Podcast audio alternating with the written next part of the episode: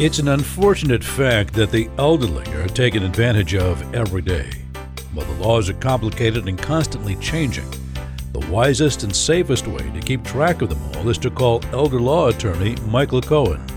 Having devoted his career to informing and protecting the elderly, Michael communicates about the law in ways that you and your loved ones will surely understand. Join us now to know your legal rights with Michael Cohen and co host Don Crawford Jr. Here's Michael and Don.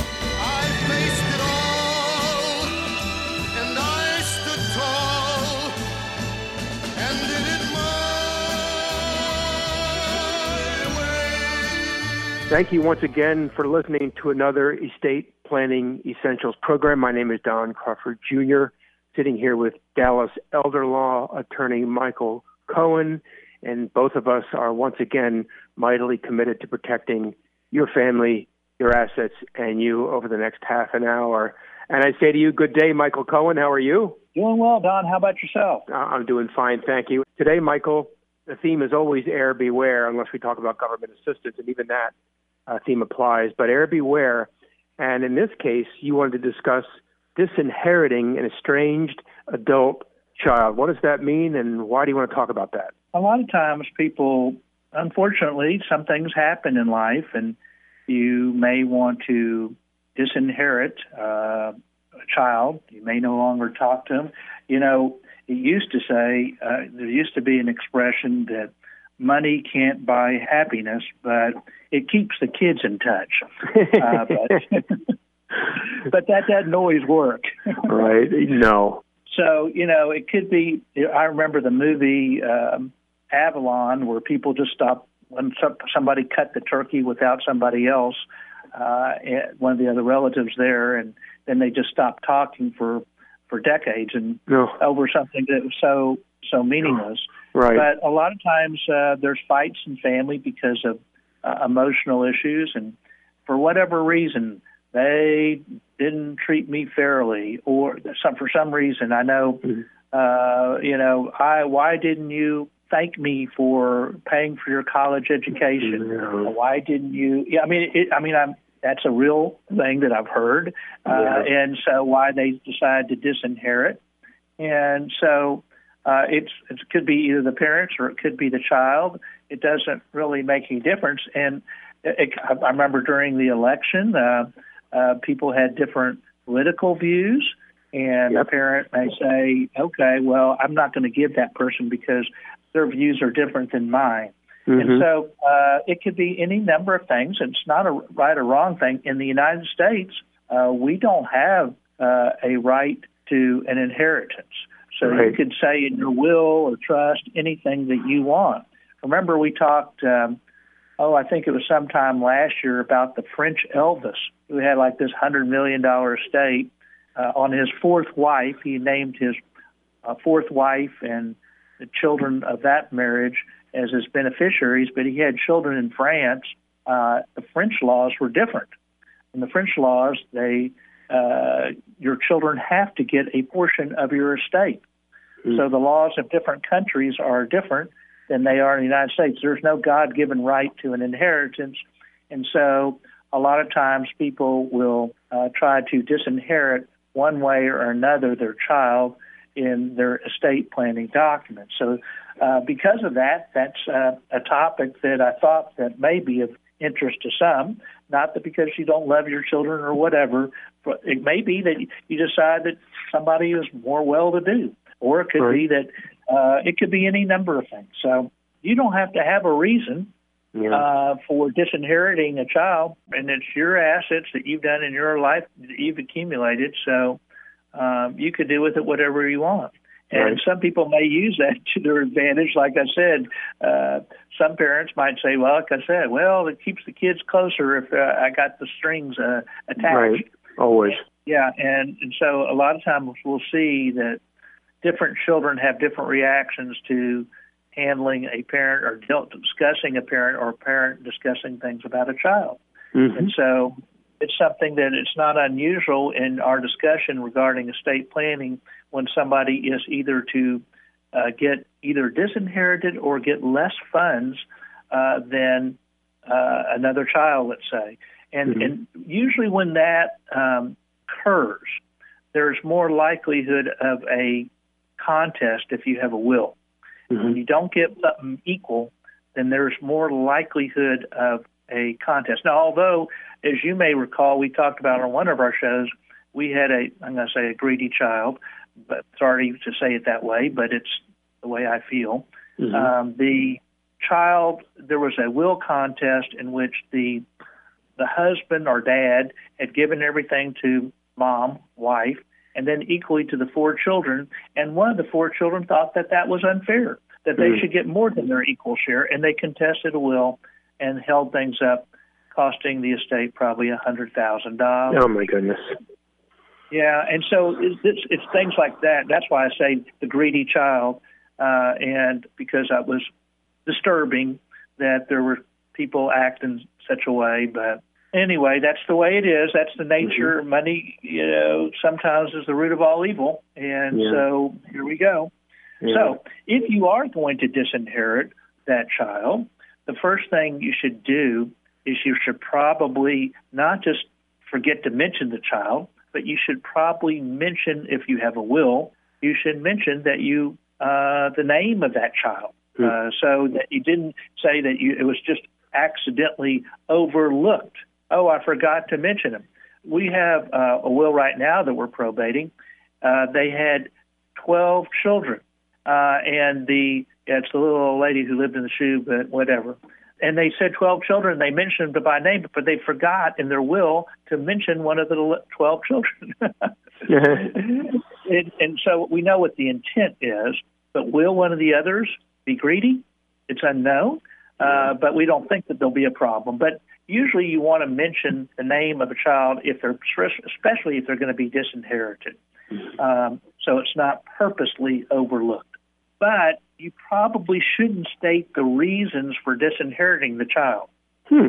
Now, the, if you do, then you're going to be more likely to uh, give information to the child to say, no, uh, that's not true, and let me show you why. Right. And, you know, I'm disinheriting you because you did X.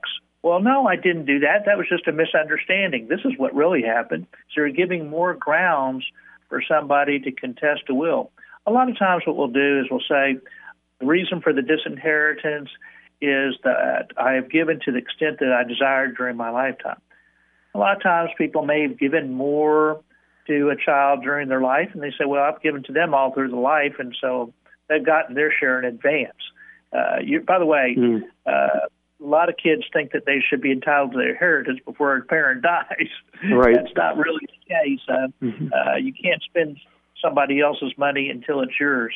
Yeah, so uh, a lot of kids, unfortunately, I say kids or whoever the beneficiaries might be, uh, want to think of it as their own. Uh, but we always do the two finger test. Uh, it's like determining errors. If you put your two fingers on your wrist and you have a pulse, that means you haven't died yet. So Exactly. it's not yours yet until somebody dies. Rumors of your death have been greatly exaggerated. Right. So, so, uh, but a lot of times people don't seem to think of it that way. Another common uh, mistake, uh, not necessarily a mistake, uh, you know, a lot of times people put down, you get a dollar. Um, and, and it's good to have, and we do this a lot of times too, uh, just as kind of a, so that people think that they're being disinherited and they only get a dollar, but it really doesn't necessarily stop somebody from contesting the will. If it's only a dollar, um, then, you know, maybe they need an incentive. Oh, I really could risk uh, loss of a portion of the estate if I'm entitled to more. On the one that we talked about just a second ago, where it was, uh, quite frankly, we knew that this child was a greedy child. Uh, the, the the father, where it said uh, originally wanted to cut out that child, and said, well, when you do that, you're asking for a will contest. This is the only will that we've ever had contested that I have ever prepared, on one that said all to the spouse and then equally to the four children. I said, look, you're asking for a will contest. You should probably just say it equally to the children. She contested, and the reason why she eventually dropped the case was because she risked getting her one fourth share. Mm. So uh, when she got, uh, uh, you know, this you know, claims of whatever she might do, she run ran the risk. So if you give a certain amount of money, maybe that may that may I say that may uh, uh, reduce the risk of them contesting, but not always. There was a recent case, and not only that, but I'm going to tell you another case that happened not for us, but it was just a case that was recently decided in Texas, where the father had three children. Uh, he had some specific bequest, a certain amount. So in this case, uh, he said, I want this particular bank account, half of this bank account, and the mutual funds to go to this particular daughter. The daughter uh, said, and then, then you know, maybe other specific bequests, the other two children. After the uh, dad died, the executor of the will, which was not that daughter that I was just mentioning, uh, contested the will, saying that dad didn't know what he was doing. He had either lack capacity or there was undue influence. The most common reason for people to contest a will is either undue influence or lack of capa- mental capacity or perhaps duress, but generally the first two. And so she was, so this particular daughter um, was contesting the will because she wasn't getting an equal share. Uh, and that the executor, one of the other daughters, had given her this mutual funds. The daughter who accepted that mutual fund after the will had been probated then c- contested the will. Now, you say, well, one second here. Is there an issue? This went all the way up, by the way, to the Supreme Court of Texas. The reason for that, she was saying, well, dad lacked, uh, was, was unduly influenced. I didn't get my third share. However, I'll take the money that I got. I took it, and uh, and but I'm contesting the will, saying that still wouldn't be equal to one third, so it's okay to contest the will. Mm. The uh, Supreme Court, at reversing an appeals court decision, said no. Once you took the funds as part of the will, you either if you had not accepted the funds, then you may have had a, a claim. But you see, it was then the burden the burden of proof was then upon the first thing you have to show when you have a when I'm not I'm not a litigator. Uh, I'm a lover, not a fighter. But anyway, the when when you have a will contest, the first thing you have to show that you're an interested party. So, like you're an heir, a devisee, somebody would take under the will, maybe a creditor, spouse. Uh, those type of people uh, could make a claim. Otherwise, they're just an intruder to somebody's estate. So once you've said, okay, I'm an interested party, I could contest the will. And then it's the duty of the person trying to defend the will to say why you shouldn't be entitled to contest. In this case, the uh, since the the the people, the executor said, look, they accepted the money, so you accept the money. So you're saying, I think that the will's good for this portion, but not for this portion. Right. Uh, no, it doesn't work that. It's not sort of pregnant. Either Right. you received the funds uh, and you accepted the will, is what the Supreme Court said, or you uh, didn't, and she had accepted the funds. Now, if it had been, by the way, let's say a bank account that didn't go by the will, a lot of times we have, uh, you know, if you have a beneficiary designation, let's say you had a paid on death account, uh, or maybe it was community property, then you you know that goes without saying that may not go by the will. And so as a result if it had been something like that it would not have been an issue because it wasn't going by the will. But in this case i give mutual funds to daughter and half of this other account. Now she didn't receive by the way the other half of the account she just taken the mutual funds but by taking the mutual funds in and of itself which went by the will she was admitting she was estopped, is what they say. The legal term is she was estopped. She was denied the right to uh, contest the will because she had accepted funds in accordance with the will. Hmm. That was the Supreme Court's decision. And so, even if you give some funds to a child, doesn't mean that they may not contest. They could contest, but they have to be careful. So, if you're an unwitting uh, beneficiary and you accepted the funds and you planned on contesting, you might not take those funds. And I'm sure most people don't know what the law is. Uh, so uh, that you have to be careful if you think that you're going to contest that you just don't take the funds according to the will and then say that the will's no good. Makes perfect sense. Uh, I don't blame you. Uh, I don't for, for saying that. I don't blame the Supreme Court for deciding that. It seems right and fair to me, and that's another example of um, incredible avarice that people will have, um, the greed that they will demonstrate. Um, and someone just told me today when I was walking the dog, yes, it's all about the money, follow the money, whether it's big corporate, big tech, or just a small individual caretaker who wants uh, to make a money grab for whatever purposes. And it's, it's very sad, but whichever the case, you may have a situation like that. And if you do, you should attend Michael's next workshop to get some questions answered that you may have. His next workshop is Saturday, June the 12th at 10 o'clock. It is free. It is online, so you never have to leave your house. It's via Zoom, so it's a couple clicks and you're right there, and you get to experience Michael Cohen and his superb and exceptional education when it comes to estate planning and government assistance. And Michael, tell them what goes on at those workshops. Well, we ask people what you want to, what they want to know. Mm-hmm. Is it going to be uh, something about planning in a will? Is it going to be something about planning in a trust? Is it dealing with public benefits? Is it some new law? Is there going to be any new estate laws? Is there going to be any gift tax laws? Is there going to be, uh, you know, with the infrastructure bill coming for us? Is there going to be some other planning that we need to do? Is there going to be is it going to be a situation where you have a loved one going into a nursing home and how are you going to pay for the cost of care if Medicare is insufficient, which it generally is?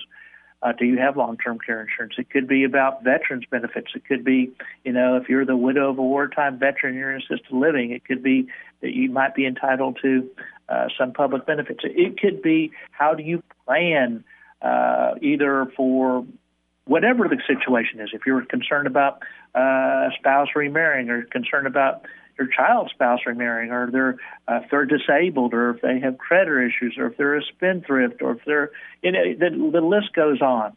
We hmm. never know what people are going to ask, and so every workshop we do, which we've been doing for over eight years now, every workshop that we do, they're different because yeah. we never know the questions that people were asked. I was asked for the first time, uh, just uh, one last month, about breast and cervical cancer Medicaid.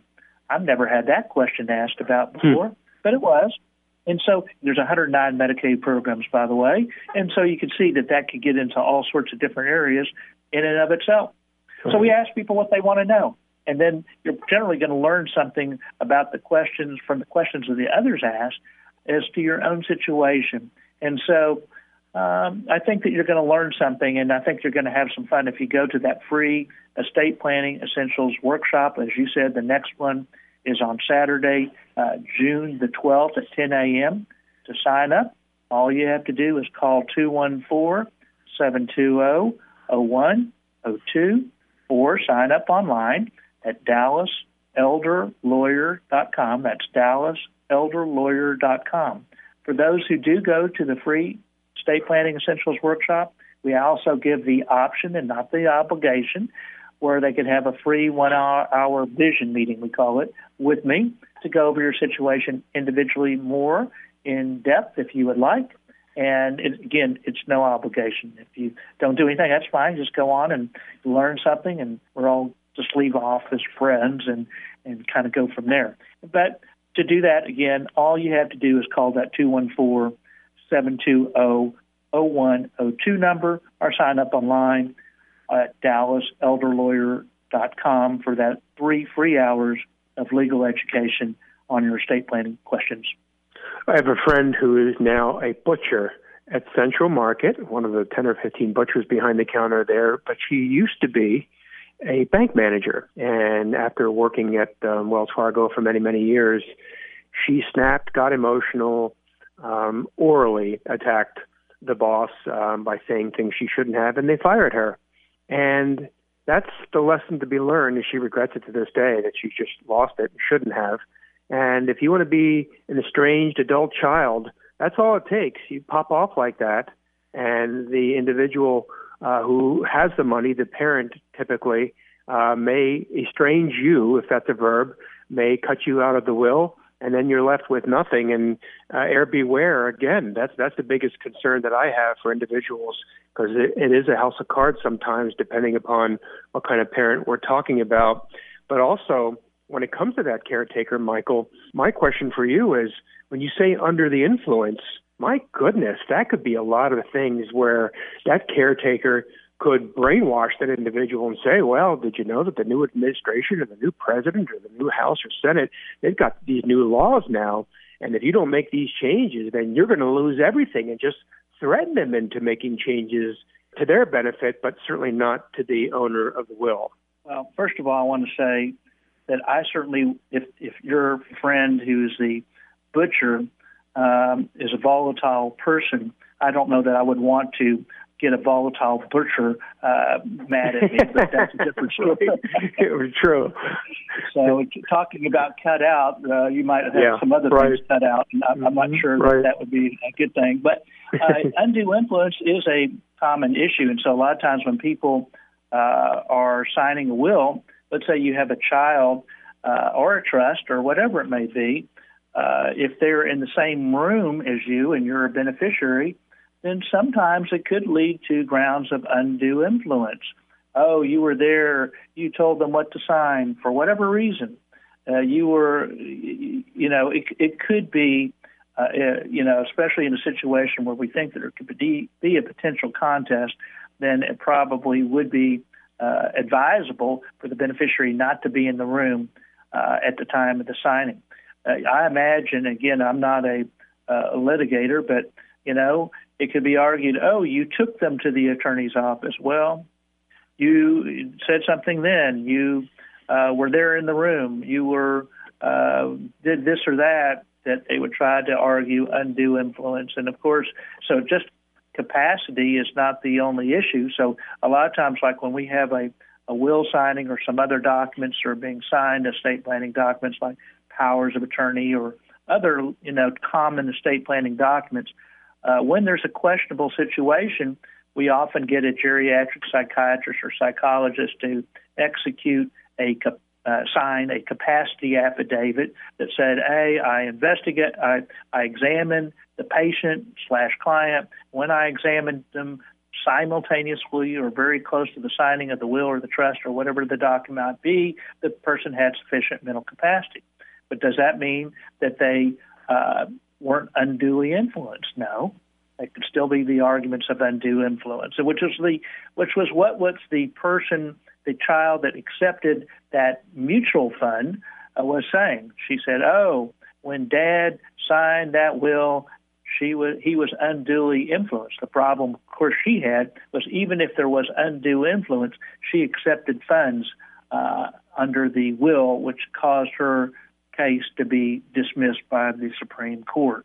So one, one, one thing you should probably do, by the way, is to make things a little bit easier as far as planning is to, to reduce the risk is to have a living trust or have some sort of trust because you see when you have a will there's a p- period of time for somebody to contest now some people can you could sue on the trust just like you could on a will but a will is a public document and you have to go by the state's rules.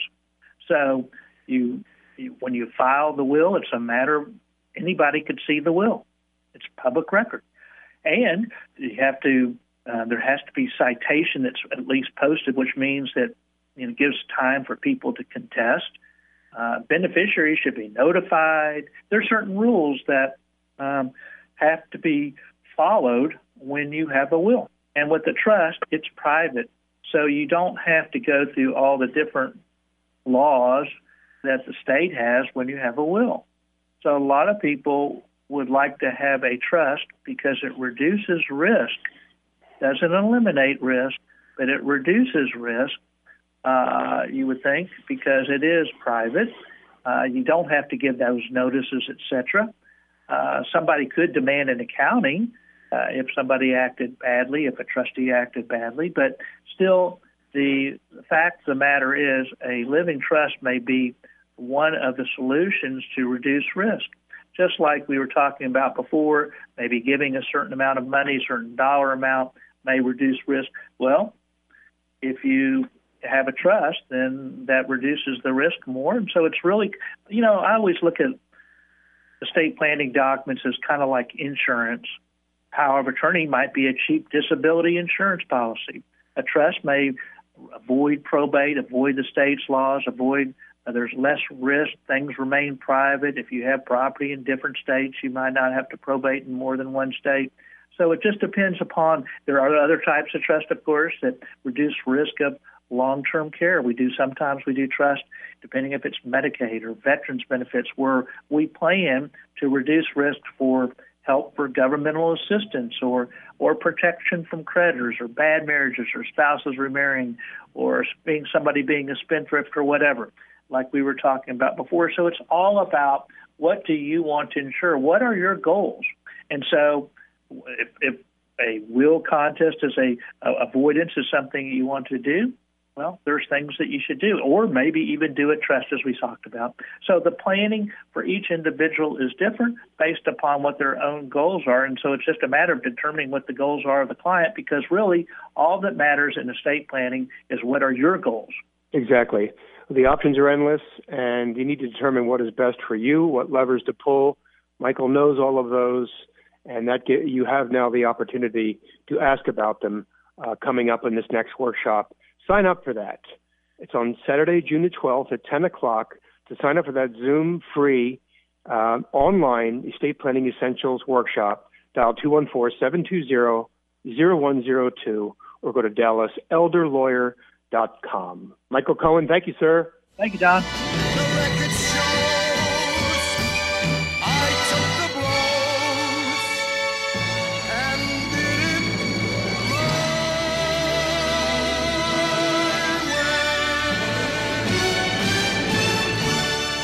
Leading estate planner practicing law in Dallas, Texas for decades now, Michael Cohen is ready to educate you about the estate planning laws that can affect your family and you. The first step is to attend his next workshop by going to his website, which is dallaselderlawyer.com. That's dallaselderlawyer.com to sign up for that free estate planning essentials workshop. Or you can also call him by dialing 214 720 0102. That's 214 720 0102. A talk show host on 770 KAAM for six years, Michael Cohen is the person you want to evaluate and complete what could currently be a deficient estate plan. Make sure it is done your way and sign up for his next workshop today